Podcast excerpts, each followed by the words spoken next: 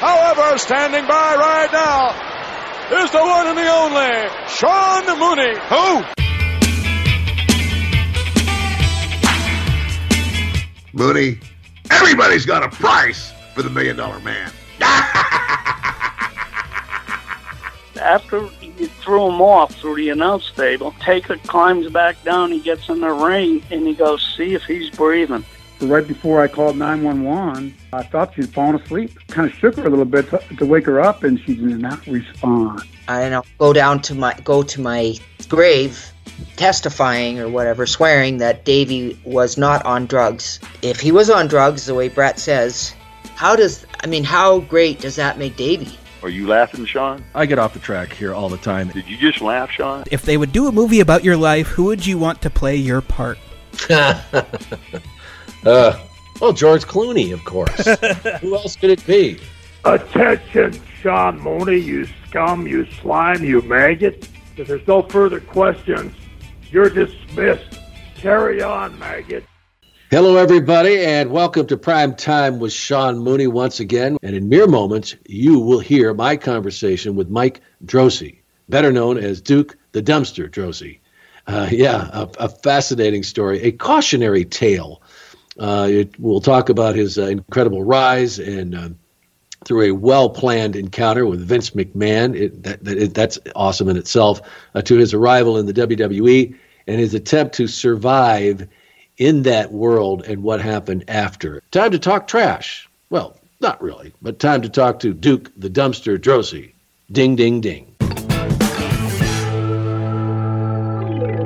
Uh, folks, as I have discussed many times on this podcast, making it in the world of professional wrestling is not easy.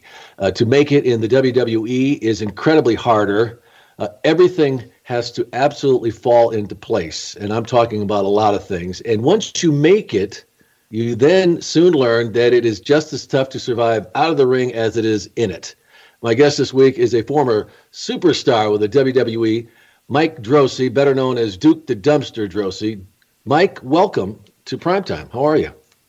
Thank you. I'm I'm glad to be on your show. I appreciate you having me.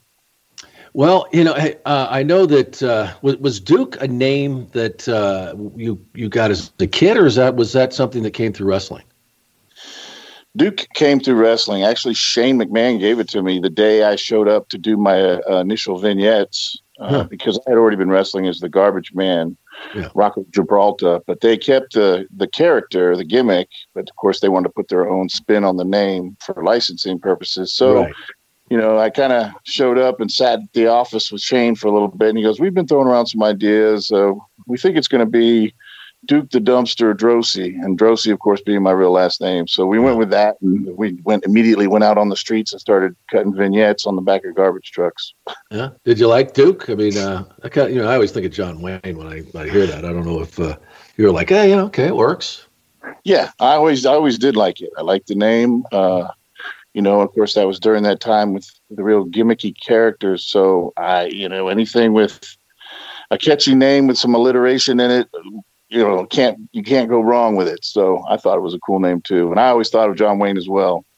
Yeah, and I tell you, I, I don't care what anybody says. Uh, Rocco Gibraltar is like one of the greatest wrestling games ever. I, am telling. I just think it's awesome. I don't know. I, I wish he would have stuck with that because uh, it, it's it's just a great name. I don't know if uh, other people have, have told you that over the years, but uh, it's a great one. Yeah, one of my frat brothers gave it to me at the University of Miami. really? yeah, it's great. How come? I mean, how did that go away? I guess things just evolved, but. Uh, what do you mean the name? Yeah, I, I just think it's a great. I, I don't know why they. At that point in time, they were bringing in a lot of new people, and I was relatively new to wrestling in general. I mean, I had done quite a bit of stuff down in Florida and a little bit in the Caribbean and stuff, but I really didn't have a name. So, in the interest of completely owning you as much as they can. They, yeah. you know, put new names on people. They tried to even put like the name Mastodon on Vader when he first came in. You know, that's how much they wanted to change people's names. So yeah, they wanted to completely change whatever you were and own it. So that's why they came up with Duke the Dumpster instead of Rocco Gibraltar.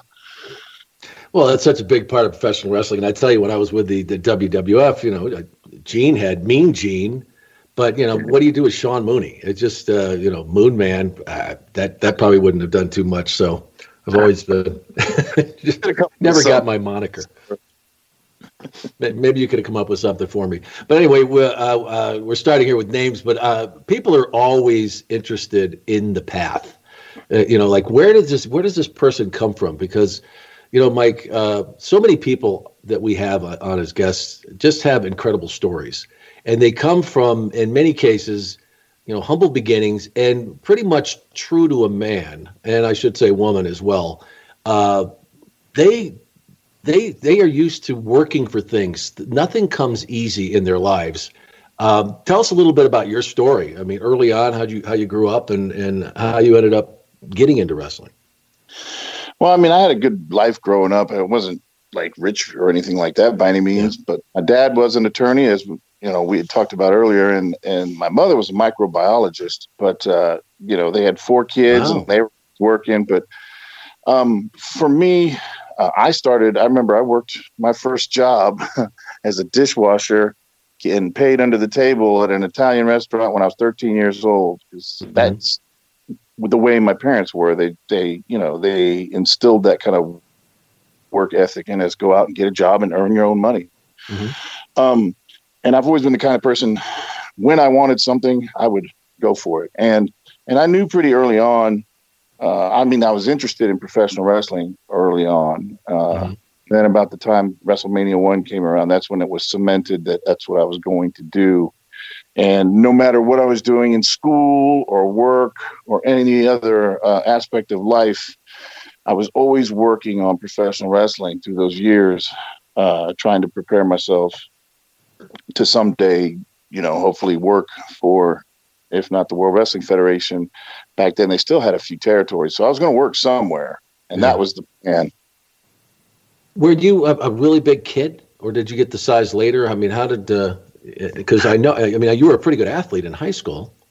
Yeah, when I was, uh, I remember distinctly when I was, when I hit the growth spurt was in junior high school, which they call middle school now. But yeah. junior high school, my history teacher would, at one point, this was eighth grade, every week he would take me next door to the health classroom and weigh me. And that's when I started gaining weight and putting on size. And uh, yeah, I was like in seventh grade, I was wearing a size 12 shoe. So yeah, I wasn't small. And uh, yeah, I was big through high school and I played some football and I wrestled in high school. And uh, yeah, I was always pretty big. Well, you know, and a, a, lot of people though that, that have that kind of size early in in uh, you know life. You you said maybe junior high there, but it takes a while. Even if they possess this athletic prowess within them, it takes a while until you learn how to use it. Um, was that the case with you? I mean, was it like later in high school that you really started to see what kind of an athlete you were, or, or, when did it happen for you? No, I think at an early age. When I was a kid, I was really athletic around the neighborhood, and mm-hmm. uh, when I started growing and getting bigger, I still kind of moved like a smaller person, which a lot of people have said over the years that's kind of the way I moved in the ring, like even back in the WWF, WWE days when I was wrestling, I could I, I moved really well for a mm-hmm. guy that was 6'6", 310 pounds or whatever.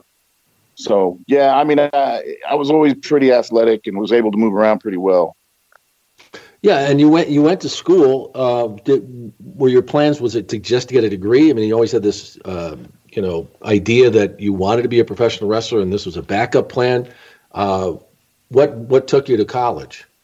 That is exactly what it was. It was a backup was plan. Um, my mother, who over the years had always given me great advice, one of the things she said to me was, "Before you go, get a college degree so you have something to fall back on." And and the interesting thing about it was, she, as I stated before, she was a microbiologist. She worked in a laboratory that was uh, connected to the University of Miami. So as long as I could get a good enough grades in high school to get in, I had free tuition to the University of Miami. They call it tuition remission. Wow. So that even added more incentive to take advantage of getting a college degree before I started to pursue wrestling. And the plan, the plan was finish school and I had these promotional packages and all this. I was going to load up the car and just start driving around the country and try to get a job somewhere.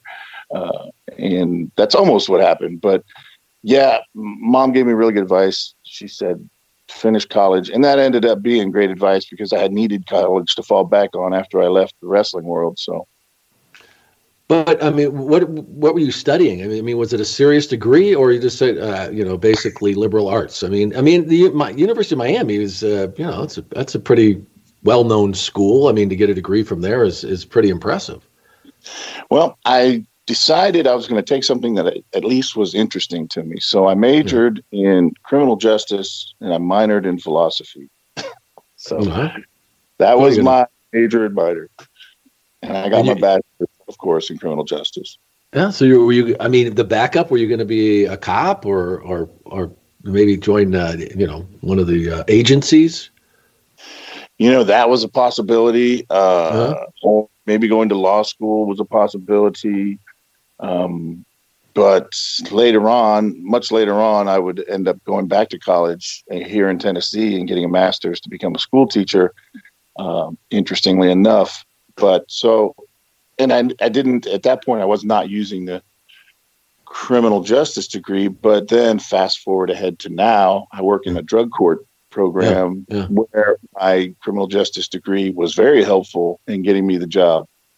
That's pretty awesome. Uh, I mean, considering back then you probably had no idea that well, one day I might might use this for something. But uh, you know, uh, going when you're going to the U, um, did you, you know, were you wrestling independent shows, or did this start later? Because I know, uh, you know, you, you did start training. Um, were you doing independent shows at that point, or did would that come later?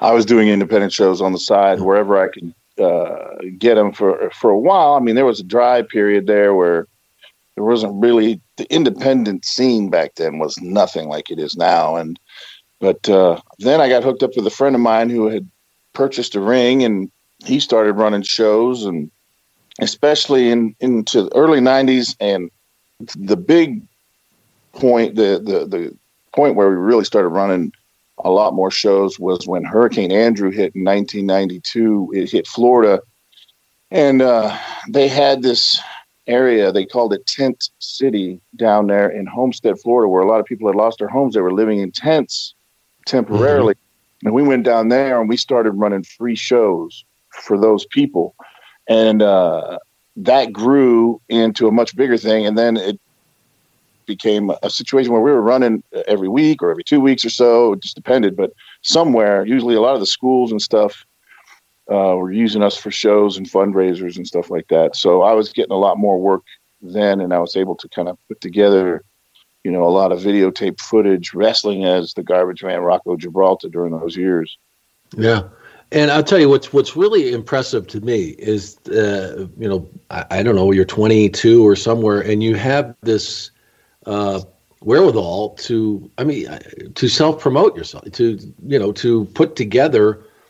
I, I mean, I can't even imagine uh, guys trying to get into the business were thinking like you did, like you did, because yeah, maybe they tape matches, maybe they sent, you know, you know, they do some garbage match at some independent show, and they have somebody get their little VHS camera out and then they send this rotten tape. But I mean, you you put together a whole promotion, and uh, what where did you get the idea to do this because back then i know there was not a lot available you weren't pointing and clicking uh, to put anything together so uh, how did that how you know where'd you come up with that well first and foremost i will say mm-hmm. the the reason i knew that i had to get creative and putting together something to promote myself was because of the fact that I really didn't know anybody that was actively wrestling in any of the big companies. I didn't have any relatives or friends, any family members at all that, you know, that could put in a good word for me. Mm-hmm. And I was working in the very limited independent scene down there in South Florida.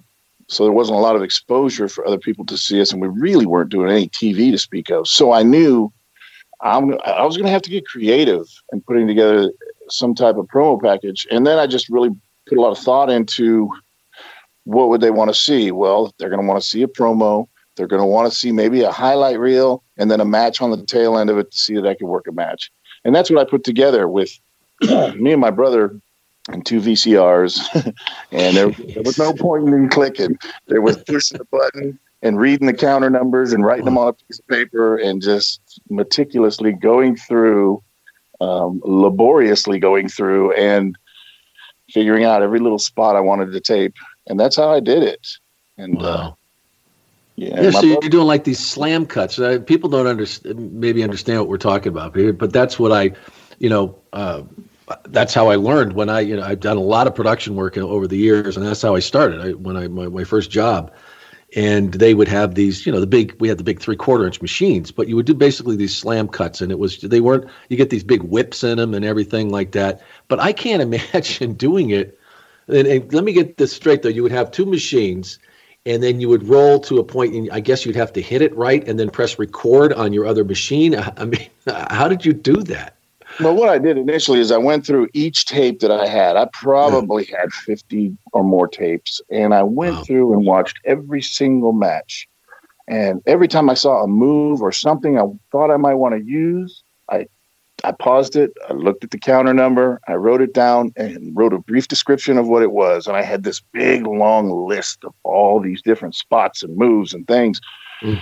And then I went through all those that big long list and I cherry picked the best stuff and I tried to put it in a certain order. So I put, okay, I put some of the power slams with the other power slams and this move with the, you know, like things that were alike or however. Yeah. And it just came out making sense. And so then I went back with the two VCRs and I put one blank tape in one to record. And I each I took each of those tapes with the counter numbers that I had, and I would find the counter, fast forward to the counter number, push play, push record on the blank tape, Yeah. and just just record that little piece, take it out, and go to the next tape.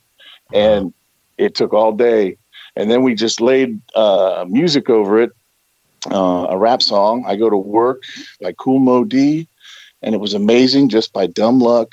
A lot of the moves and stuff lined up with different parts of the song. with the beats really just by by playing it Yes, it just That's- lined up. wow I, I, is that out there somewhere mike i mean could is it on youtube or something where you could find find that tape Facebook cha- page. I'll probably post it again because I post it. People ask me about it all the time. Yeah. I post about every two or three months. I'll repost it back up to the front. But yeah, it's on my Facebook page. Um, and it was to the point where Shane McMahon came up to me at my tryout when they called me when they brought me up for a tryout. Shane came up to me and I didn't even know who he was, but he said, "Who did your tape?" I said, "Oh, it was me, and my brother, and two VCRs and a eight track recorder." so he was just kind of dumbfounded by that, but it was Well- it turned out pretty good. I think I got lucky in a lot of ways, but Well, uh, you know, and Mike, you can say that, but uh, you know, it's it's hard work luck. Um, and and the reason I, I wanted to bring that up, and I and, and especially with with the folks listening, you know, there's a lot of, of people out there that uh, maybe maybe want to get into professional wrestling.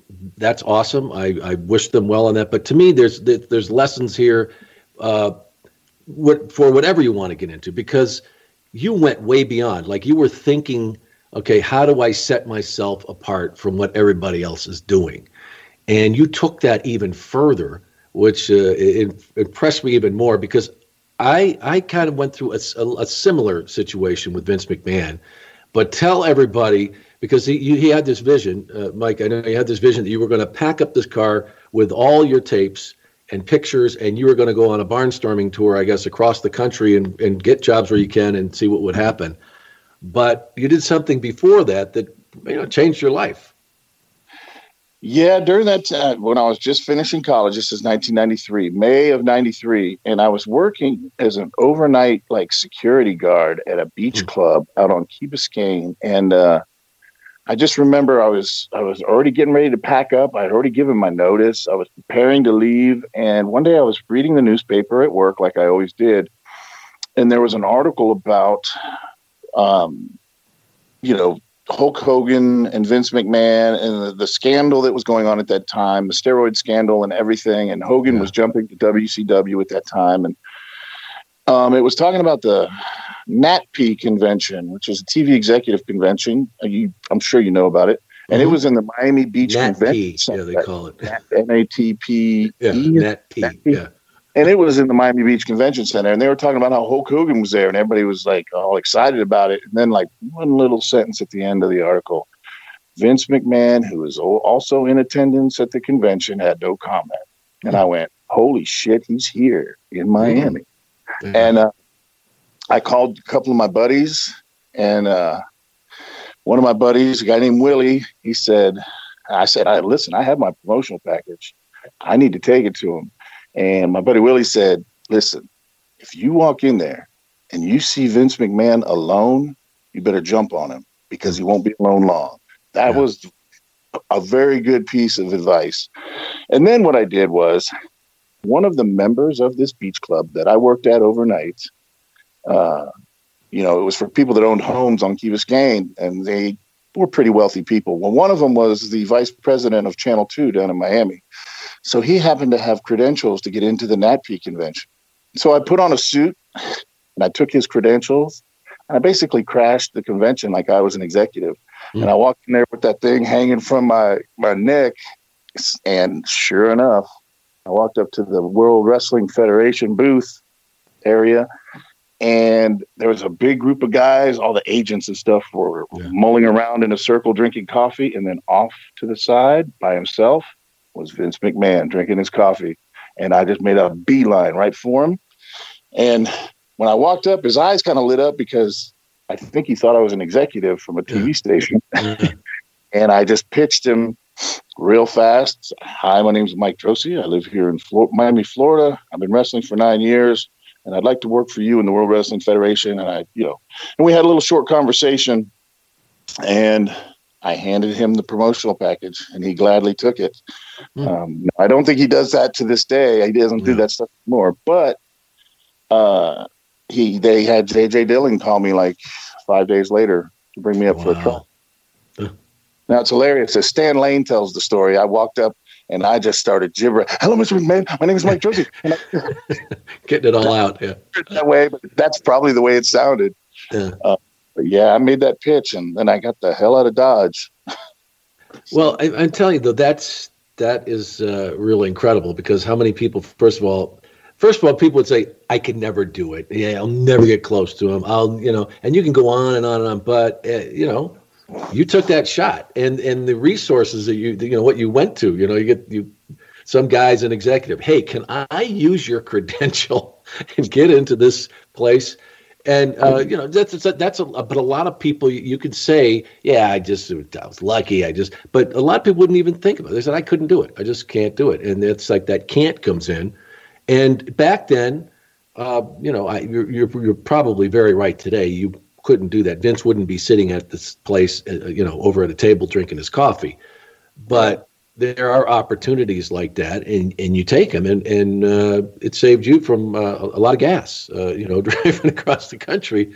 Very Because- true. And that's the thing, though, and like you're saying, it's that's a big part, I think, of being successful, chasing whatever your dream or your passion is. Is you have to recognize opportunities when it's in front of your face, and you also got to have a plan just in case the opportunity presents itself. And I did. I had a plan, and uh, it just kind of came together. You know, there was a, it changed a bit when I found out he was in town but still that was the plan i was going to do that i was going to walk up to him somewhere hopefully and pitch him i was going to walk up to promoters at other companies and pitch them the same way that was the plan but it just got fast forwarded and uh, jumped into hyperdrive when i found out he was there and i had an opportunity to go in and you know try to make the big sell so No, and it worked You, you did, yeah. I mean, and it's like the it's kind of the old adage that uh, you know you got to move the universe. The universe doesn't move for you,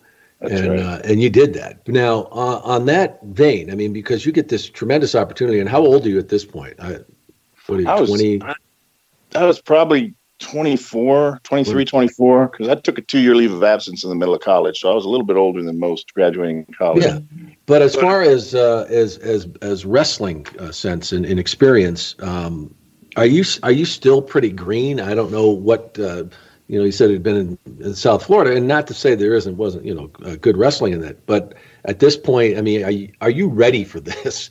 Uh, you, have got the willingness, but uh, as far as experience and you know, were you ready? Well, I'll tell you, at that moment in time, I thought I was definitely ready. I thought I was the greatest wrestler that ever graced a wrestling ring. Uh, it, not in a necessarily in an egotistical sense, but I thought I was good. And I also thought I had good ring psychology, and I also thought I understood the business politics of the business. But mm. I came to find later I really didn't. Uh, up there at that level, everybody's the greatest from wherever they came from, and they're all good. And um, um, but I, I, mean, I was good, and I knew I moved good for a big guy.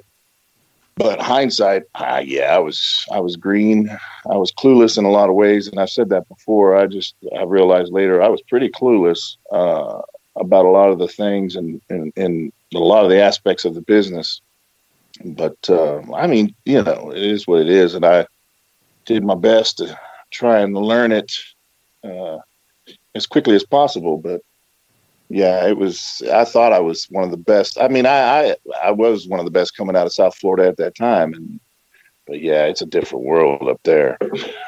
Well, you know, I was going to say, and as I mentioned when we started our conversation, that um, you know, there are two completely different worlds, and and uh, you can be the you can have the greatest uh, look, you can uh, be able to work, be a great worker. You can have this awesome, uh, you know how to work the crowd, but you've also got some really dangerous waters backstage. And uh, was was that something that you learned real quick when you, once you got there?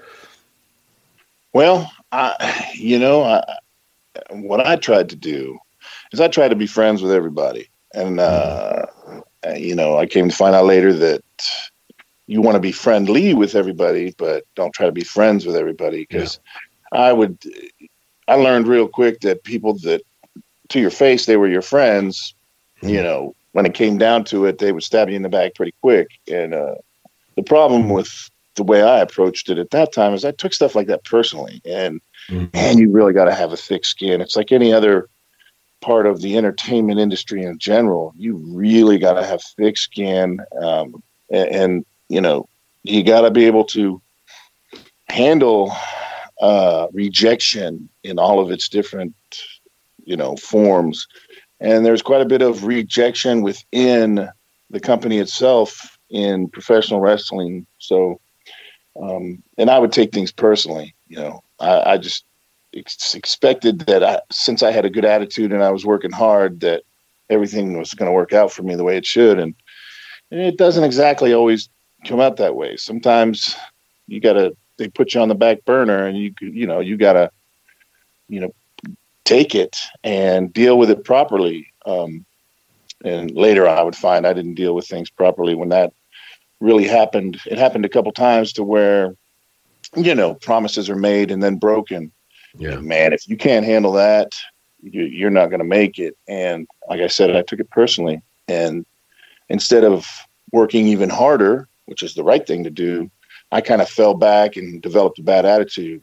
And that was the beginning of the end for me. Well, you know, and I'll tell you, uh, I can relate in, in some ways about what you're talking about because I remember, you know, and I came from a different world, Mike. I was, uh, you know, I never worked in professional wrestling before that. I came, this is when, you know, in the, uh, I, I got there in 88. It was at a time when Vince was bringing in a lot of people from the outside because he knew in order to improve uh, the quality of uh, what he was putting out there is he had to get people that had expertise that were that were not you know from the world of professional wrestling. So you can imagine what it was like at that point. You know, kayfabe was still around. You had guys, uh, these generations of uh, families that had been in the business. You had guys coming from other places, and then you had these outsiders. And so people, you know, you walk in the locker room, people are speaking Carney, and so you can imagine, you know, I'm this this green kid who doesn't know anything. Uh, but the best piece of advice I ever got was from uh, Alfred Hayes, who I was very close to in in in, uh, in Gorilla Monsoon, um, who told me they said, "Look, uh, you can be uh, friends with the boys, but you never get too close, and always remember." You're never gonna. You're never gonna be one of them And I never forgot that. And it was the, the greatest uh, advice I ever received while I was there because I could, you know, I could do uh, my job. I could be friendly, but then I didn't go to the bars. I didn't go to party with these guys. I didn't go back to their rooms when I was sure. out there. And but I but tell me more though from your perspective because you have no choice. You are one of the boys, but then you have these groups of guys that are veterans. Uh, you got other guys new coming in trying to find their place, and uh, it's it's a cutthroat world. That's the basis of the business. It's it's you are an independent contractor. Everybody is trying to work from one day to the next. So how do you how do you deal with it? It's it's got I mean it's and then you got to go out in the ring and perform, of course. But the stress of it has got to be incredible. Yeah, uh, it it it was definitely very stressful. Uh, just just the whole concept of live TV with Monday Night Raw was very stressful yeah. for me. But but yeah, it it was an interesting situation when I first came in. Uh, I'll never forget. Uh, we we did a a tour of small towns in, in Canada. And when I first came in, I wasn't drinking or doing any drugs or anything, and I wanted to stick to my guns on that. I was like, "Oh, I'm not gonna," and I made up some excuse why I didn't drink and I always got these funny looks from the boys, yeah. and they always just they, they just kind of uh, I won't trust you. Yeah, yeah, they were a little standoffish. Yeah. yeah. Uh, they were wondering, okay, why is this guy not having a beer with us? So that didn't last very long. I ended up just going ahead and breaking down and start drinking with the boys, and um, you know that ended up in the long run not being a good thing for me. Uh, but you do feel that pressure uh, if you try to stick too close to what everybody else is doing, especially outside of the ring and outside of the business. Um, you know, in the locker room, though, it was just uh, the politics were insane, and a lot of times they were camouflaged, so you didn't understand that's actually what was going on. That you know, somebody was trying to circumvent your situation and you getting a push, you know, by doing something to get themselves more of a better spot. Um, I didn't recognize a lot of those things. You know, I thought everybody was there and we were all buddies and everybody was going to get a push at some point in time. And that's not how it works. You know, there's, there's a certain amount of politicking that has to go on. And, and that was the big lesson I learned about the boys, uh, is, you know, I, I believe the first person I ever heard say this was Shawn Michaels, and I think it came from Chief Jay Strongbow. He said, "In this business, you can either make friends or you can make money," and that's very true. Um, mm-hmm. You know, if you get too, I, I just wanted to be friends with everybody. I, in a lot of ways, I was still a mark for the business, and I was still a mark for some of the guys I was in the locker room with, for God's yeah. sakes, because I was watching them just a few years before when you were on WWF TV. Mm-hmm. A lot of those wrestlers I was watching um, as I was you know, still coming up and working the independent scene and finishing college. And so, ways, I was still a fan of the World Wrestling Federation and the wrestlers that were in it. So that fogged my vision and my ability to think clearly in terms of the politics. So yeah, it was definitely it was treacherous waters to navigate back in those locker rooms. That's for sure. Yeah, and I, I, guess one of the, the first angles that they had you uh, work with, and you must have been thrilled, I mean, to work with Jerry Lawler. And then that kind of kicks you, I, should say, hits you in the head because, uh, you know, you had the gimmick with the, the big garbage can, and uh, that turned into, I mean, immediately controversy. So, I mean, uh, controversy that cost me money and a spot because, you know, they didn't want that something he he ended up hitting me over the head with my own garbage can on live Monday Night Raw, and that was just completely taboo. There was mm. the it was the product at that point was so nonviolent. Um, they didn't want anything like that. That they every, that, all of the people in the back were freaking out. I remember, and again, I always talk about Shane McMahon, but uh, he was working very closely with me when I came in, and he came running up. He goes, "What the hell happened?" I was like, well, you know, everybody talked about wanting to do it, and I said it was fine with me, you know, because what happened was Jerry Lawler. I wanted to do it, but I was too afraid to say it because I was brand new. But Lawler said, "Man, we should do something with the can." And I said, "Yes, I'll do it." And they go, "Maybe we should ask." And I I remember I asked Jack Lanza because he was the agent for us at that point. Mm-hmm. And he just looked at me with that one squinty eye and he goes, Just do it. It's live TV. Oh yeah, So- what, what's going to happen? Yeah. what could happen?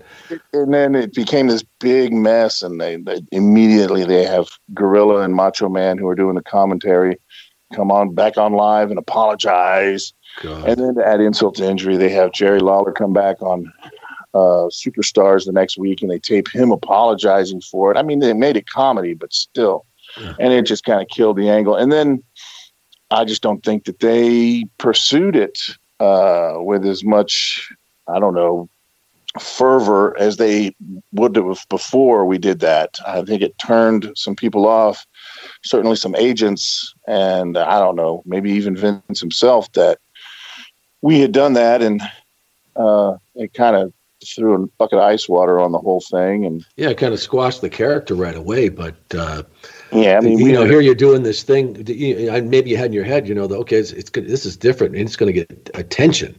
You know, this is going to help catapult me, and instead, it had the opposite effect. Yeah, because it it really kind of fell back, and and you know where you would hope for something like that to at least get a pay per view out of it, if not Right. tell a story through multiple pay per views. I I didn't get any of that. All I got was uh, we ended up doing a Monday Night Raw where I ended up beating Lawler by a count out because Doink and Dink the clowns got involved and he jumped out of the ring and was chasing Dink. So that's how I got a count out. I mean, this like the least glorious way you could kind of win a match, but I don't know. I would see things like like that a lot. I guess even after that, I would never take. It's like I never pinned anybody. I always won by DQ or count out if I won, if I beat somebody. Yeah. So Yeah, because I mean, you feuded with with Triple H, which uh, you know at the time could have helped you out, but like you said, it wasn't. You were never put over clean. Yeah, I, I beat him by DQ when we did the free for all match, and Gorilla- he hit me with brass knucks. Gorilla Monsoon comes out to the ring to reverse the decision. So that was my big victory that made him so mad that he jumped me and uh, attacked me on Superstars and cut my hair off, you know, and we started that whole angle. Uh, and I knew even before it started that I wasn't going to win because of his set of friends and the political power they had. I knew I wasn't going to beat him, Mhm. but my whole thing was I wanted to turn heel, and that's what I had been talking to the office about. I wanted to change my look, which is why I agreed to getting the haircut as part of the angle. Um, because they were talking about turning me heel for quite a while, and Mhm. that never even came about. Um, and then, like after the match, uh, the big blow off match, we wrestled me and Triple H. And the only singles match pay per view I ever had was in your house in '96. After that, they immediately put Triple H in a 12 second squash against the Ultimate Warrior at WrestleMania 12. So, you know, it just didn't make any sense. I didn't see that they were going to do anything else with it. So, yeah, that's when I really started to get frustrated about everything. Yeah, you know, and at, it, it just seemed. Uh, we can go through all the, you know, the the whole time you're there, but it it just seemed like, uh, you know, one thing would happen after the next. But also, do you think it was a period of time where you know the the uh, the company as a whole was was floundering, and they had you know creative wasn't really uh, it was very was poor, and, you know, and it just didn't seem. It, do, you, do you credit some of it to that as well? They were definitely trying to find something that worked. Yeah. Uh, And it know, would come, just not then. Yeah, they were pushing certain guys at the top at that time in main event roles um, that were not completely getting over like they wanted. Obviously, I mean, business was down, um, but you know, uh, something else you had kind of alluded to before. They were bringing in, they were still bringing in a lot of outside people, Yeah. and that had interesting, uh, you know, things or interesting uh, problems that would come about from that. Uh, people that had, knew nothing about wrestling. Now they had at that point they had not brought in outside writers yet. I don't think. I was going to ask you that because there were there were never writers when I was uh, there until '93. Um, so, uh, but but you do you have these you had you did have creative outside creative coming in, and I I there was a few failed attempts when I was there, uh, but I just imagine at that point uh, before uh, once you know Russo arrived and then things changed. But w- was it a constant experiment? At that time, it felt like it was. Yeah, Yeah, It, yeah. it was. They would they would try something and it wouldn't work, or they would bring somebody in that was from WCW or somewhere else that was a major player and a big name, and they would bring them in and they would flounder in the World Wrestling Federation. It just didn't work, and there was a lot of situations like that where there was a lot of trial and error and just a lot of floundering, a lot of trying to f- figure out what would work. Um, and You I know, think go ahead. I think it's because the product was kind of behind the times. You know, it was still the fans were moving on, but the World Wrestling Federation was not. It was still stuck in a gimmicky character, cartoonish type uh, product at that time, and it wasn't moving forward fast enough for the fans. And I think that had a lot to do with the difficulties that they were having with finding things that worked until you know, as you were saying, that Vince Russo kind of came into the picture as a writer and not just the magazine editor anymore. And uh, they had other ideas coming in, and they, as I believe Vince once said, they took the gloves off to compete with WCW. So that's when things really started to change. And then you saw people come out like Stone Cold Steve Austin come into their own that were basically extensions of their true personalities and uh, and uh, the product just got a little bit harder edged Yeah. at that time. But yeah, back it- in those they were they were trying to find stuff that worked, and it was still just so cartoonish and kind of ridiculous that the fans stopped buying it. I think. Yeah.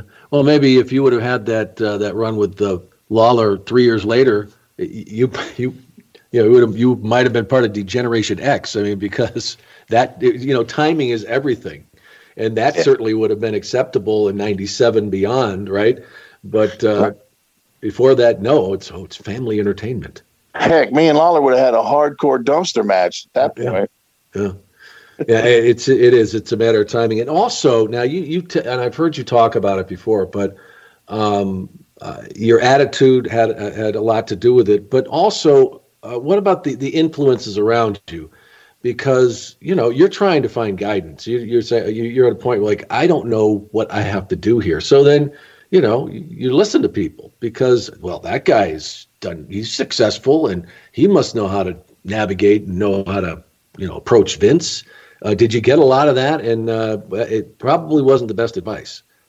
Well, there was two main guys that I was hanging with around that time. It was Bret Hart, who was the champion at that time, Yeah. and Stone Cold Steve Austin. Well, he was he was still the ringmaster when we started hanging out, but he was just coming in. Mhm. Um, but I would try to get advice a lot of times from both of those guys, um, and I think a lot of times Bret was giving me advice based on if you were like a main In his event position. Yeah. your belt or your You were Bret Hart. there was something that I just should not have taken, and uh, some of the advice I should not have taken, and and uh, it just played out ridiculously uh, in some instances because he was telling me, "Well, don't do this job." I, he wouldn't tell me not to do the job. He would say, "I wouldn't do the job," or "I would refuse." Is what he would say. So I would refuse to. Well, one time I refused to do a job which was actually for Steve Austin when he first came in, and uh, Oh, my contract was up. So, and I was just really kind of tired and worn out with the way they were misusing me. And it just happened to be that that night they said, "Go get your stuff. We're going to put you in with this guy Austin and uh, or with the ringmaster."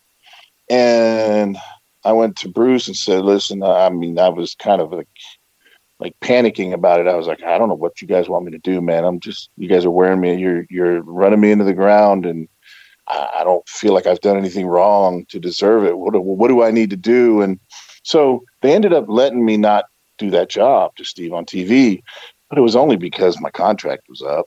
And then once I re-signed the contract, and they put me in that deal with Triple H, and when we got to that pay per view with Triple H, and I didn't want to, I didn't like the way things were playing out. I had, I, I realized I had zero bargaining position, and you know, none of the advice that I got from the, you know, World Wrestling Federation champion at that time was good advice for me because mm-hmm. Vince didn't want to hear any of it. Um, I'm sure he would let me just go home, which eventually they did, but mm-hmm. you know, they used me up pretty well first. Well, and you, you mentioned Bret, and uh, I mean, do you think he genuinely was trying to give you good advice, but just from a, the wrong perspective? I mean, like you said, you know, uh, Bret was the the lone wolf. I mean, he was used to you know fighting his own battles or deciding how he was going to do something, and it worked for him. But you you know you don't think there was malice behind it? Like he was that he was genuinely trying to help you? That's a tough question to answer, but I will say this: I think he knew that he was talking to Duke the Dumpster Droese, and Duke the Dumpster Droese was not a main event player at that time, um, and I didn't really didn't have the bargaining position that he did. Now, was he winding me up or doing it out of malice? Uh, I don't know. I, I I will say I heard a conversation between him and Davey Boy at one point where they were talking about how Davey had basically ribbed Lex Luger out of the company when he ended up going back to WCW. So I don't know. Maybe it was some type of fodder for their comedic, you know, uh, maybe they enjoyed putting people through pain like that. Maybe he was winding me up. I don't know. Um, but I look back, you know, again, hindsight, thinking about a lot of the situations where he would give me advice and the things that I did, and and trying to talk to Vince the way I spoke to him at certain times. And man, I don't know. I think he had to be, you know, tooling me along and winding me up in some respects. He had to have been. Well, I, I mean, I don't know. I mean, uh, you know, uh, during the time that I was with the WWF, I mean, I always thought Bret was uh, just incredibly genuine. I always thought that, you know, I didn't know ever see that side of him, and I just think, like, from just looking at it, I'm just like, well, maybe he was, you know, trying to give you uh, good advice, but it was, you know, for somebody in your position, that wasn't going to work. You don't call Vince, you know, like. Yeah. Don't know, call home. But he could. I mean, Bret could call him and say, "Yeah, you know, we got to talk about this." But well, yeah, guys like Bret and the Undertaker and Shawn, they got a direct line to Vince anytime they want. I'm sure. But Duke the Dumpster at that point in time, no. Well, and, what uh, about uh, what about with Steve though? I mean, uh, I, I don't know. You know, he, he was climbing at that point. Uh, why didn't you listen to him more? because you're yeah. you're good friends with Steve. I don't think that ever changed, right? Yeah, Steve. Yeah, and Steve was my party friend at the time, and and you know he always had sage advice for me uh, based on his experience coming through, you know, the trials and tribulations in WCW that he had, and he always had good advice. But you know what? Looking back now, if I had to give you a reason for why I did not take his advice and I did take Bret's I think because Bret was a main eventer at that time and Bret had that belt around his waist at that time and had all the respect. And I thought that's where I would get the best advice. But looking back, almost on every instance where I asked both of them for advice, looking back, Austin gave me the good advice. I just didn't take it. Um, but at that point, was uh, drinking and, and drugs under control? Had it become a big part of your life? Well, it was certainly a, to a point where, uh, yeah, every day I, I had gotten to the point where during those years, you know, you're taking a handful of pills to get out of bed in the morning. You're taking yeah. a handful of pills to go to the gym, and you're taking a handful of pills to get in the ring at night. And after the show, you're drinking beer, going to the bar, and taking some more pills, and then you take some pills to go to sleep. So it was not in control, but I was still able to work. you know, later on, it would get to the point where I wouldn't be. I would say I was not no longer employable. I couldn't hold it together enough to work in a major company like that. But yeah, it, it, it was out of it was getting out of control fast. Well, and I, and and looking back too, and, and even during that period of time uh, in the late '80s, early '90s, that I was always just amazed on how you guys did it. Uh, besides the incredibly brutal road schedule, and, and a lot of people don't recall, or, or you know, a lot of our listeners do because they you know they were huge fans then. But they would see when you guys would come to their town. They didn't realize that, you know, this was part of a probably a three week run and every day you have to wake up wherever you are. Uh, you gotta you gotta feed the machine. So you got you know you get up early. You got to find a gym. You got to stay in shape somehow. And then uh, that evening you've got to go back out there and, and get in another car wreck. And then uh, and then when it's over, find a way to wind down and get some sleep in the meantime. And I'm amazed that so many were able to do it for as long as they did. Yeah, and that's definitely the way it was. And when you had to get up, you had to get up fast. When you had to go down at night, you had to go down fast because usually you only had a few hours to sleep before you had to get up and drive again or get up to the airport and get on a yeah. plane. yeah, that's where a lot of the drug use came in because wherever you had to get, you had to get there fast and get up and go. And that, that is the way that the road schedule was and yeah, it was getting in a car accident every night. I like the way you described that. Well, and and people, it, it, it affects addiction affects people differently, and you'll you certainly know a hell of a lot more about it than I do. Uh, you know, that's what you do for a living now, and and of course your experience. But there are some people that can do that. They can control it to an extent, whatever they uh, because they're physically their chemic whatever the chemicals chemicals are in their brain they can do it but a lot can't and um, you know people think yeah well when it gets bad I'll, i just i'll cut back uh, it never works that way right and and so were you just escalating yeah i was escalating and i and another part of it was the fact that like when i i wasn't married i didn't have kids so uh-huh. when i went home I continued to party. Where a lot of guys would go home to their wife and kids, and they had to straighten up their act for a few days or a week, however long they were home. I didn't have that. That uh, I always call it the governor switch. I, I did not have mm. any of that, so I would come home and party just as hard. Um, so that's why it elevated so quickly for me.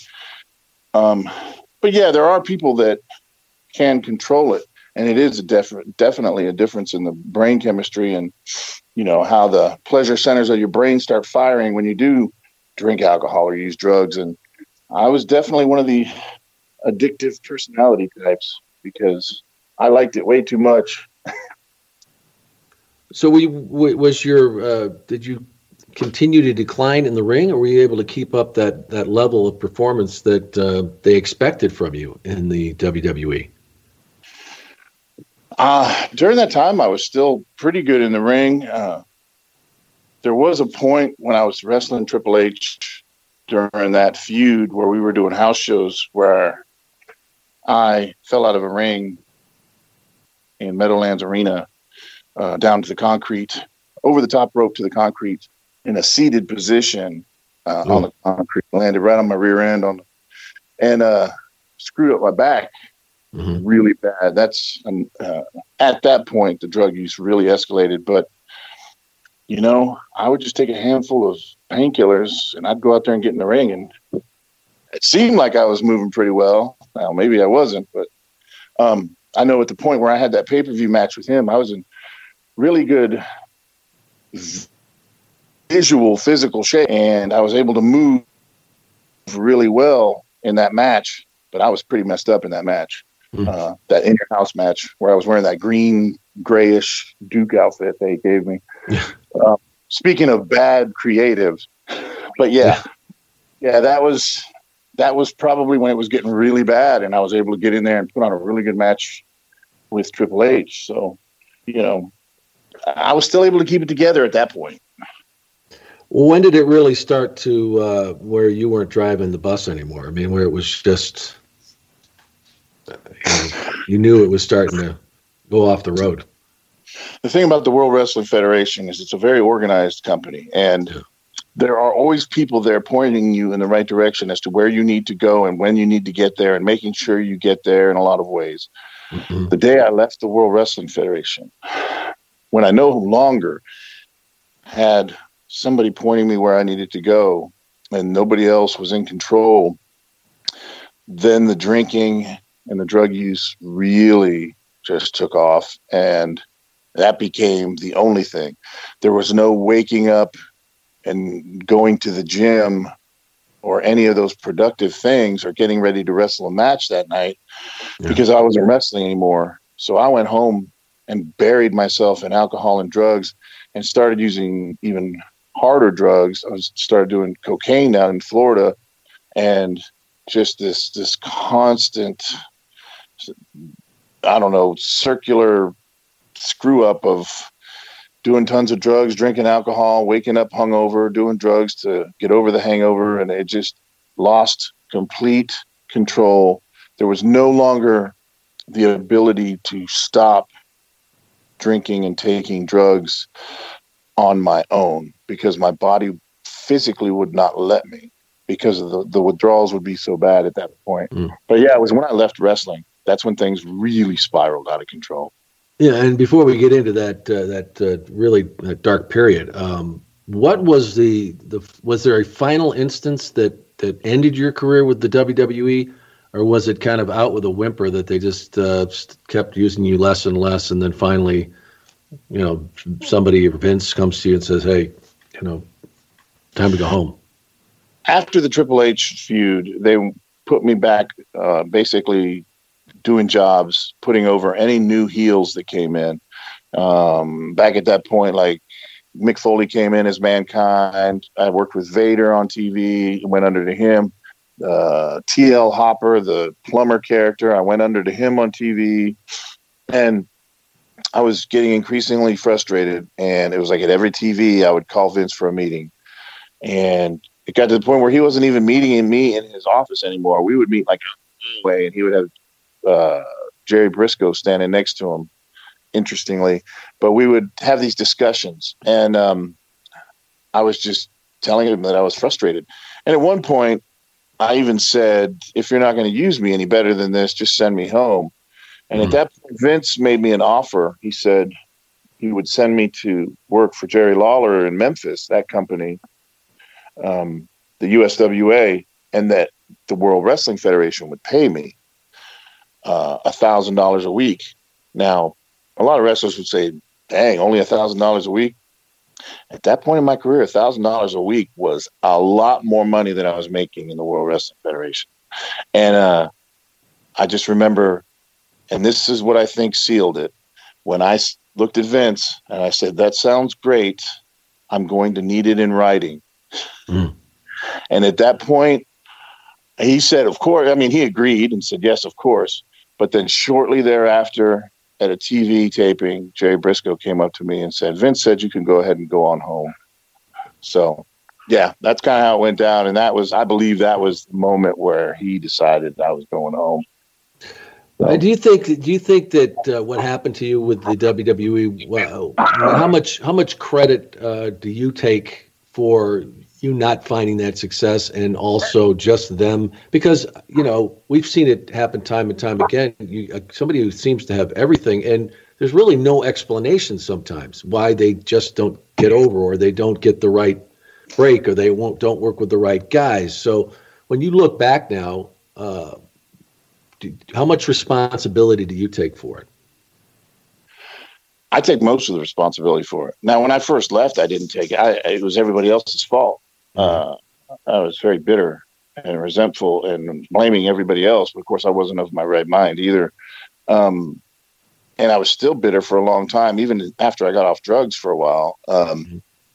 but looking back on it now, I realize a large percentage of the mistakes I made were mine, and I had to own them because the reality was, you know, I made a lot of missteps and uh, did a lot of things the wrong way, and uh, you know, I really can't blame other people. I've often said that even if at some point the office is not pushing you, you don't feel they are pushing you the way you deserve to be pushed. There's always a way. There are always ways for you to raise your stock by improving your work, improving what you're doing in the ring, improving, you know, the ideas that you have. Always come up with great ideas. I wasn't doing any of that. I was just leaving it to chance that eventually the office was going to find a good idea for me and put me in the right situation. And that wasn't going to happen. Uh, I, I, you know, especially after the Lawler feud, um, I really needed to come up with better ideas for myself, and I needed to work on um, becoming a better wrestler in terms of the ring psychology. And I didn't do those things. I kind of just went in there every night and did my thing. Uh, I call it being like a script worker. You go in and, you know, A, B, C, D, E, F, G, you do your stuff and you get it in. And there's really no true story being told. Well, I did. That's the way I worked. And if I wanted a better position, you know, looking back on it now and truly understanding where my head was then, if I wanted a better position, I could have worked and done things to make it happen. Um, but I just did things the way I was doing them. It was, in a lot of ways, it was more important for me to go to the bar and have fun and be buddies with the guys than it was to improve my work. Um, it took me a long time to realize that, but it's the truth. So uh, a large percentage of it is on me. You know, and when you leave that world, uh, you know, back in back in the you know when I was there and I it, these guys were absolute rock stars. I, it didn't change much after that, even when the business was down. And you get used to that life. I mean, you are a famous person. You, no matter people recognize you where you are. You're celebrated, and no one can ever replace that um, adulation. That when you know how to work a crowd and you and you know how to and you hear it and it's in your head, and then suddenly it ends. Uh, I have to imagine that attributed uh, a lot to where you ended up going, and how bad did it get? Well, and it's it's uh, interesting that you say it like that because that's the I think that's the biggest problem with a lot of the guys that ended up, you know, falling into addiction and ending up dying for different reasons at early ages. The adulation and, and those things that you talk about are like a drug in and of themselves. Walking out that curtain every night mm-hmm. is like a drug in and of itself. And when it is all of a sudden gone, like in the snap of a finger, it's gone. Um, it, most people are not prepared for that. Yeah. Now, add to that somebody that's already using a lot of drugs and alcohol, and you really have no healthy way to cope with that loss. It's a huge loss. Um, yeah, you are a star in a lot of respects. You're a star, yeah. and uh, and when it when it's gone, that's like a major. It's like somebody or something died in your life. It's gone, and all of a sudden there you are, alone, without any of that. And a lot of guys miss that rush and that feeling to the point where they use more drugs and more alcohol to take its place. Uh, and that's certainly what I did when that was gone, all of a sudden, like when Jerry said, "You can go home," and I and when it truly set in, and I realized it's over. Mm. Um, it was it was a tough pill to swallow, um, and I did not do a very good job of of coping with it and dealing with it. I just used more drugs, drank more alcohol, and got worse and worse. Um, it's a wonder I didn't end up being one of the guys that uh, died because it was real bad at, at one point. Um, people often ask me if I regret that I wasn't. You know, I left right before the Attitude Era. I mean, like mm-hmm. right before the yeah, Attitude. Yeah. Um, I was still there when Stone Cold did the Austin 316 speech, and I left mm-hmm. shortly thereafter. And people often ask me, do I regret the fact that I wasn't there for the Attitude Era? Well, I regret the fact that I wasn't there uh, thinking about a lot of the things creatively that I could have done, um, and a lot of the money I could have made. But the reality is, uh, at that point, they had really eased off on the drug testing, Matter of fact, I think they stopped drug testing for quite a while. And if I had been there during that period, out there on the road living that lifestyle and with no drug test, man, I would have been I would have been one of the statistics. There's no doubt in my mind. So Really? Yeah, I really got to look at it. I, I, it took me a long time to look at it that way, but that's the reality. Is yeah, I didn't become rich and famous, but I'm still here. You know, I'm I'm still alive. Uh, because if I had hung around, there's a good chance I probably wouldn't be here.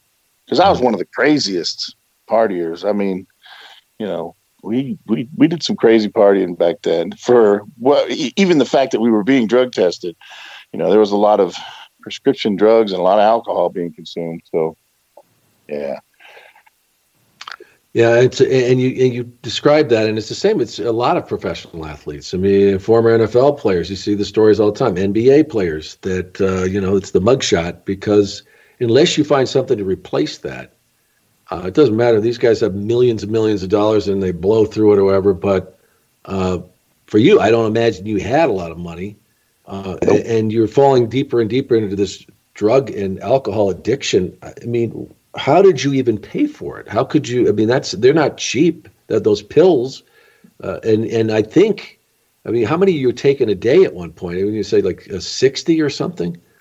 yeah. At the highest point where I was taking, pills, I was still taking pills like orally. Uh, I got to 60, 10 milligram hydrocodones a day, where I would do it three times a day, take 20 of them at a shot, 20 pills. And I'd take 10 and 10, drink them down, boom, boom, and go along with my day. And I would do that three times a day. Um, yeah, they were very expensive. Yeah, Uh, I mean, what are we talking? I have no idea uh, what then. I how well, much it cost you? I think they were like four dollars a pill. Now they're like ten dollars a pill. It's the ridiculous street values, but But still, Um, sixty. I mean, that's every day. You're talking, and I don't know what else you were taking, but you're talking, you know, two hundred and fifty bucks or something like that, just for, uh, just for Yeah. pills. yeah. And I mean, Where- I how did doing you afford that? bouncing in the strip clubs. I would make money there. You're wheeling and dealing, you know, you, and you become part of this this subculture out there in the street where, you know, you're you're scheming and scamming to make money. And and I even I sold drugs even back then. I would there was a period of time where I sold cocaine to you know make ends meet and make money. And I would use cocaine. I would use a lot of the money to get the pills and of course drink alcohol and but yeah I, I mean i was doing whatever it took um, and that ended up uh, when i re- ended up relapsing and i know i'm moving ahead here but i fell right back into that subculture out on the street but here in tennessee and that's what ended up getting me busted because i fell back into that wheeling dealing crowd where you're buying and selling trying to get what you need because it is so expensive uh, that's why so many people end up stealing and, and doing all these Yeah. other types of crime that are not necessarily drug crimes, but they're related because they're feeding a substance abuse problem. Yeah. So, how did you clean up enough to become a coach and a and a teacher? Well, when I originally moved to Tennessee, it was right at the end of 2002. Mhm. I was I was in Miami, and basically all my resources had run out. Uh, I couldn't. Basically, I couldn't get out of bed really anymore. I was just laying in bed, drinking alcohol, and using drugs whenever I could get them. And a lot of my resources and my credit with the drug dealers and the liquor stores ran out. And one day, my in withdrawals, my body locked up, and I had to be taken to the emergency room. And they shot me up with morphine just to get me moving again. And a couple days later, my family, who had all mostly moved up to Tennessee, flew me up to Tennessee to go to rehab for the first time. And it was right at the beginning of 2003 when I came out of the uh, detox at Vanderbilt Hospital. And um, I remember I got out of rehab and they said, You need to go to 90 meetings in 90 days. I said, Yeah, I'm going to do it, no problem. And I probably went to like three meetings Mm. um, because I decided I was going to get my life back in order. And I was going to do whatever it took because I lost so much. I was so angry at myself with how far I had fallen that I went back to college at Tennessee Tech University and got a master's degree in education. Um, and I became a school teacher and a coach and all of those things. And I, I, I worked in that job for about 10 years, um, though probably the last three or four was when I had relapsed and uh, fallen back into drugs, which is why I lost that job because of the drugs and, and all the addiction issues, but more so the legal issues in the end. Yeah. Uh, that's why I lost it. But yeah, I mean, I, I had an interest in becoming a school teacher. Um, when I was growing up, I had difficulty learning. So I wanted to become a special education teacher, and that's what I did. Um, but the problem was during those years when I was clean that first time, I didn't go to any of those meetings like they told me to. I just mm-hmm. decided I was going to do it on my own. And that's probably one of the biggest mistakes people make is when they get through the physical part of a major addiction and they go through rehab and they get physically clean and they get out of rehab, they decide, okay, I don't need any of this other stuff anymore. I just need to stay clean.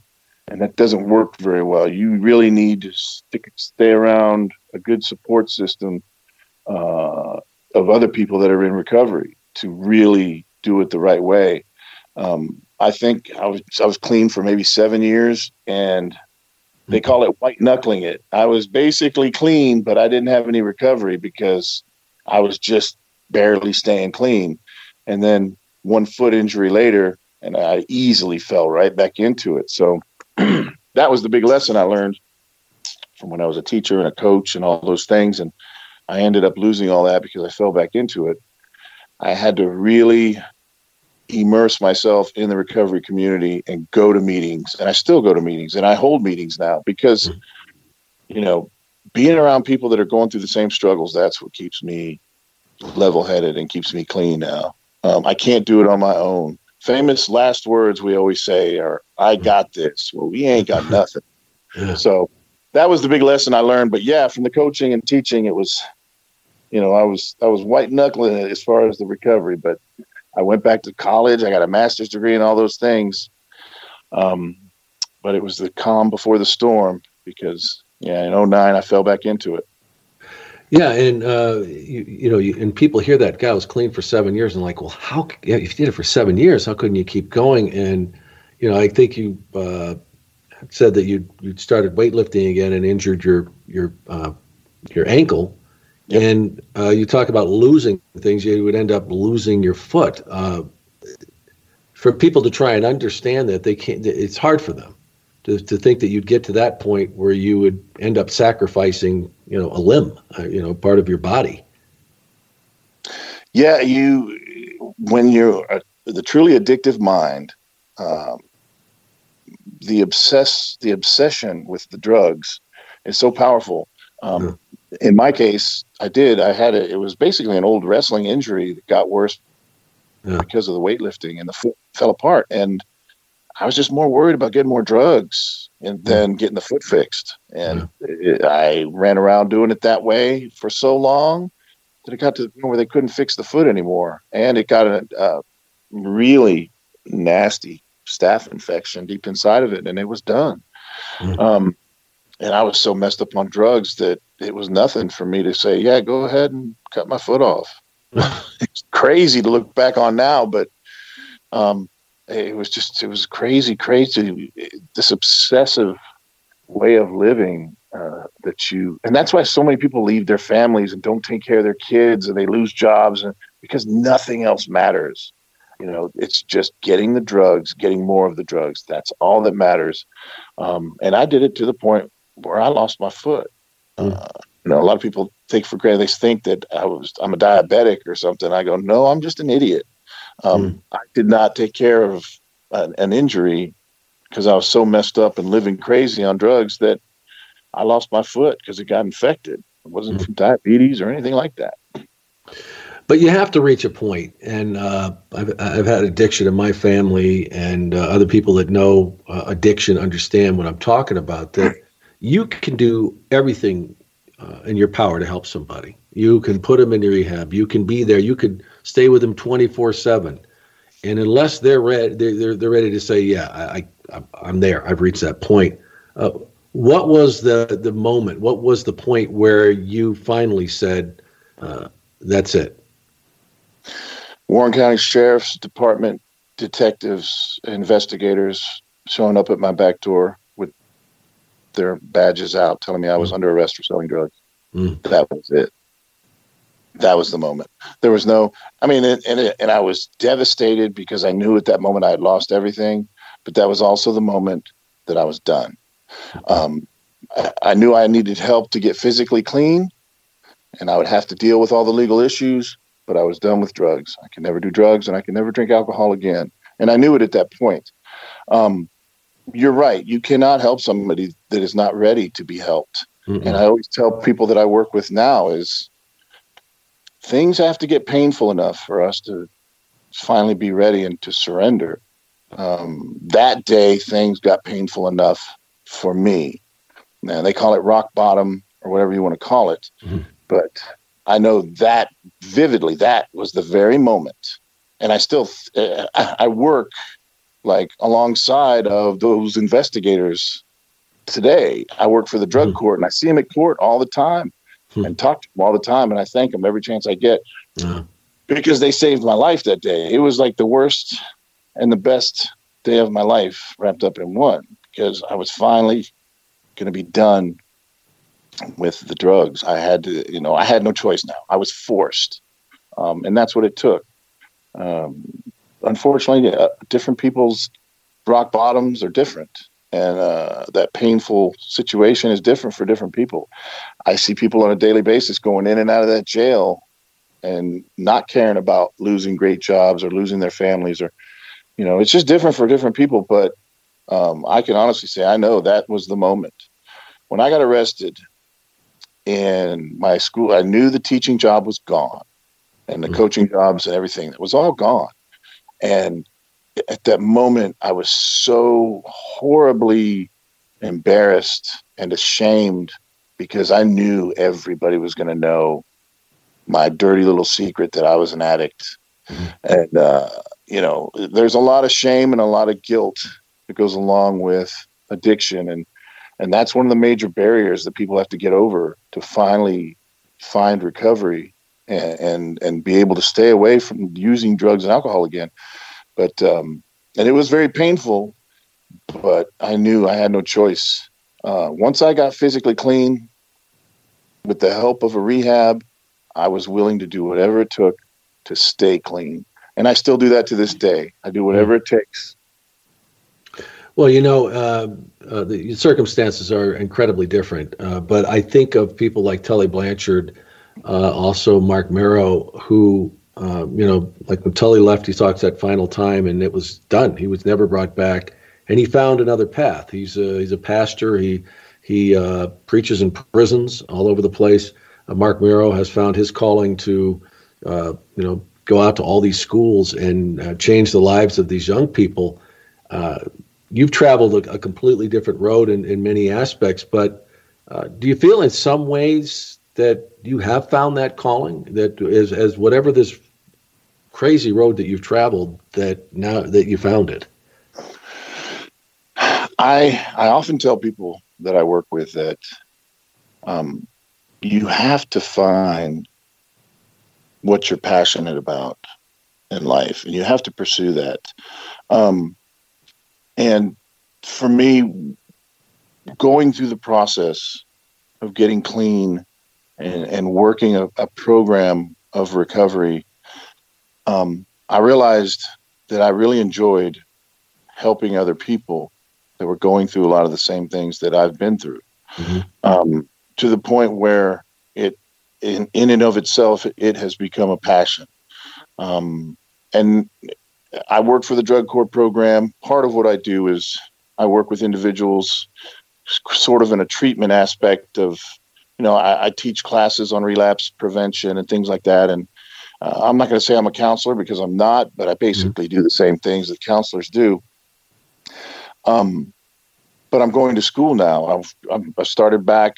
I'm going through this rigorous program to become a licensed drug and alcohol counselor here in Tennessee. It's like a three year program Mm. because that's what I'm passionate about. And I want to go work in a rehab uh, when people are on the very front end of this thing because I know how dark of a place that is. Yeah. Um, that is what I've become passionate about is helping people that are, are trying to find their way. um, because man, it's a tough path to navigate in the beginning. Your mind is doing such crazy stuff to you, trying to make you do drugs again, um, that it's really hard to find your way in the beginning. That's why so few people are successful for long periods of time um, because they don't make it through that initial part. Uh, sometimes people get physically clean, but man, that's just the beginning. The stuff your mind, the, the games your brain plays with you after you're physically clean, trying to get you to use drugs, you know, the stress, the anxiety, the depression, and all these things that people go through. Um, you know, I feel like because of the fact that I have walked that path now, I can at least in some way, hopefully, make it easier on the next person coming down the line trying to get out of that life. So mm-hmm. that's what I've become passionate about. Yeah. And, and when you uh, you look back on that career with the WWE and in professional wrestling, um, uh, I, am sure that uh, you think sometimes the, you wish that that road may have traveled in different directions, but you know you made it. You were there. Uh, what are some of the, the, the fondest memories you have about that experience? Ah, man, just you know, cutting up with the guys in the back. You know, some of the stuff that goes on, just the funny stuff, is it's it's a trip. Now, aside from all the politics and all that, yeah. we still had a damn good time. Um, you know, especially guys like Austin. Like I said before, me and him would ride up and down the roads, just saying the dumbest stuff uh, you know, having a good old time. Um, because you got to try to have fun because it is it, it's a very tough business. Um, you know, not just the politics, but like you were saying before, the physical aspect of it, just traveling that many days and being on the road and moving and, and you know, from state to state and from country to country, constantly moving. It's it will beat you down, and uh, man, guys always we always found ways to have fun and, and cut up and you know, there's always the guys that would rib and stuff that it, there was just so many ways and that I, I it is like a brotherhood. There is a camaraderie about it that is definitely missed, um, regardless of the fact that most of the guys are obviously out for themselves and furthering their, you know, their spot and getting a better spot for themselves. But still there is a brotherhood back there, and, and in a lot of ways, the guys are, you know, uh, I don't know, a solidified group of people that come together uh, and, and, try to produce, you know, the show and the, or, or however you want to put that, creatively put together a show the way we do and sitting in the back cutting up with the guys or just sitting back there and listening and talking about the business and coming up with ideas you know the creative aspect of it. Those are the things that are missed. Those are the things i miss the most about it. What about in the ring? I mean the uh, events or, or working with uh, particular guys that that uh, that stand out you know it's it's always, and again, this goes back to me saying it's like a drug. When you get in the, when you're in a match, yeah. and, and what you're doing with the other guy in there that you're working with is clicking so well that the crowd is just there for every step of it. You know, coming up, going down when you want them to, all those great things, you know, that come about from good ring psychology. Um, having a crowd in the palm of your hands, that is, it's again, it's like a drug. And uh, working with certain guys that you just have fun with in the ring, like Savio Vega. Oh my God, we used to laugh our asses off in the ring. We used to. I was thankful during a lot of those years. I still had long hair, so I could cover my face because the the stuff that he would say, he would have like Earl Hebner would be the referee, and we would all be laughing. Um, just cutting up in a, in a situation where you know normally you should be stressed and worried about putting on the best show possible and all of a sudden, this guy just pulls it, you know, he makes it a funny situation where you start cutting up and laughing. Um, it, it makes you realize, you know, it, it, doesn't have to be so serious all the time. And right. you could have fun. You got to have fun doing it. If you're not yeah. having fun doing it, you shouldn't do it. Yeah, you know, and as I uh, we talked about earlier, is that the you know the stars have to align. All these things have to come together uh, and uh, it, it, happens for um, the few, really. I mean, when you when you count uh, the, the, number of the icons, as you mentioned, and uh, not to say there weren't as talented people or uh, you know different who could have been the same, could have reached the same heights, but it just didn't happen that way. And uh, you've had an incredible journey, Mike, and um, it, you sound like you're in a really good place now, and it's and it's great to hear. Well, I appreciate that. I feel like I am in a good place. I'm. I mean, I've. I, it took a lot of learning of hard lessons, but um, you know, I'm I'm definitely content and happy with where I am today. Yeah. And what's next? Uh, you say you know you say you're uh, becoming a a drug counselor. You're you're in school for that, and uh, what are the plans ahead? Yeah, I'm doing that program. Um, but I've also kind of fallen back into the wrestling business somewhat. I'm doing yeah. some, uh, yeah, I've actually, I'm starting a podcast. We've actually already taped a couple and they're going really? To, you know, I'm telling you, Mike, I was going to say, why aren't you doing one? Because I think it'd be great. You know, I listened to that uh, Stone Cold uh, episode you guys did, and, and, you're asking him as many questions as he's asking you. And I was thinking, he, he'd be good at this. so, yeah. Tell me about it. Tell me about the podcast. I'm doing a podcast. It's called Talking Trash with Duke the Dumpster Droese. And I work with this uh, production company called the 60 Minute Broadway. And they have a YouTube channel. And probably within the next week here, my first podcast will go up on YouTube on the 60 Minute Broadway. Um, and I actually tell a story. I called it the Ring Rat Olympics, actually a story about a competition that took place in Germany between some wrestlers and wrestling groupies. But that's all I will tell now. But yes, uh, I was hoping to get more details. Talking Trash podcast uh, with Duke the Dumpster and I'm working with these guys, and uh, you know they're doing all kinds of other things, but that will be, like I said, coming up hopefully this week the 60 minute Broadway. I'm going to say it about a million times. I'm just going to keep plugging. But yeah, okay. on YouTube, that's, that's the guys I'm working with. I'm also doing conventions and, you know, I'm actually getting back in the ring a little bit with a prosthetic. Really? I'm able to get back in the ring. So, hey, uh, Kerry did it, Kerry Von Erich. So why not you? Did. Yeah. So it's, yeah, I thought it was going to be a lot more difficult than it was. I actually got back in the ring and started practicing and I could move a lot. So, what better. is that? A special boot you wear? I mean, how do, how do you do it? Oh, it's a prosthetic leg from the calf down.